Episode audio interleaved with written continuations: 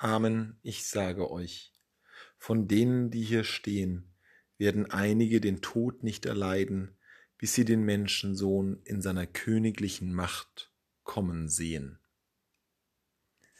Jesus wirft immer einmal wieder unseren Blick auf das Ende hin, auf den Punkt, wo der Menschensohn das Reich Gottes vollenden wird.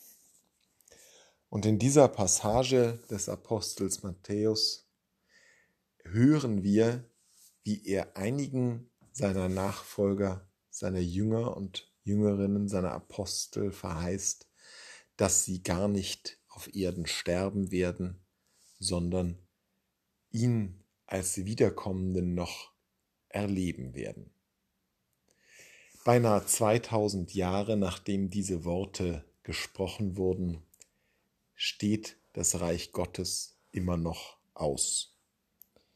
Noch immer harren, warten und hoffen wir darauf, dass der Menschensohn in seiner Herrlichkeit kommt.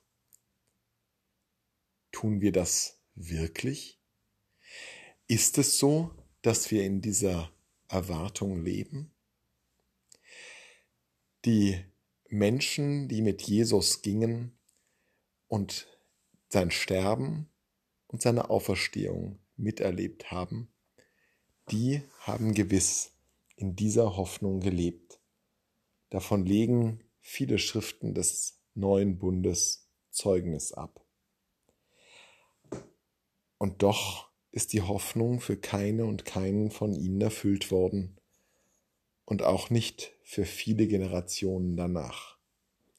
Sie alle sind ins Grab gesunken, um in den Worten der Bibel zu sprechen, und werden erst aus ihren Gräbern kommen, wenn das Ende der Zeiten erreicht ist.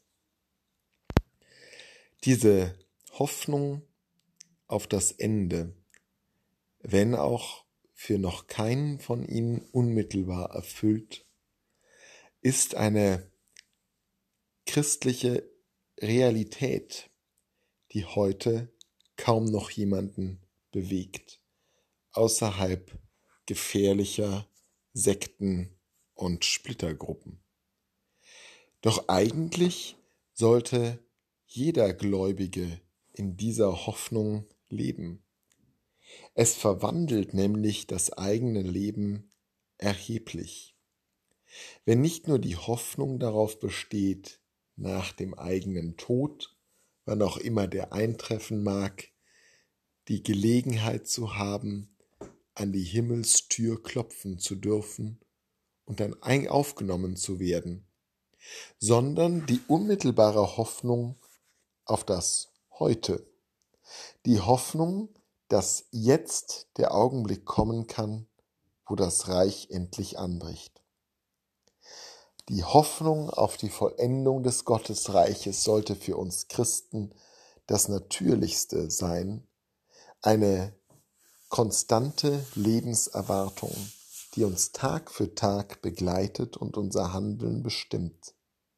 Dass wir mit unseren Nächsten so umgehen, dass wir im nächsten Augenblick vor das Antlitz Gottes treten können und sagen können, ich habe dich gespeist, ich habe dich beherbergt, ich habe dich getröstet.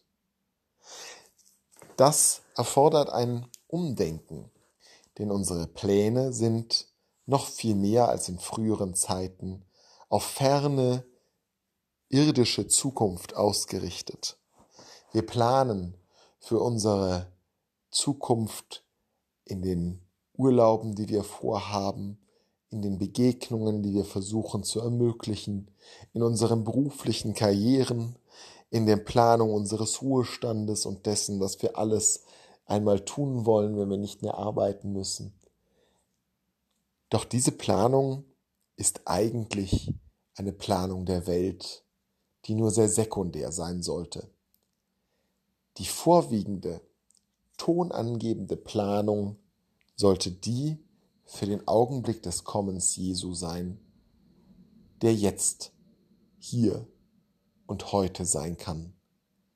Das Reich, es kann jeden Augenblick anbrechen und diese Welt und uns verwandeln. Wir sollten uns daran häufiger erinnern.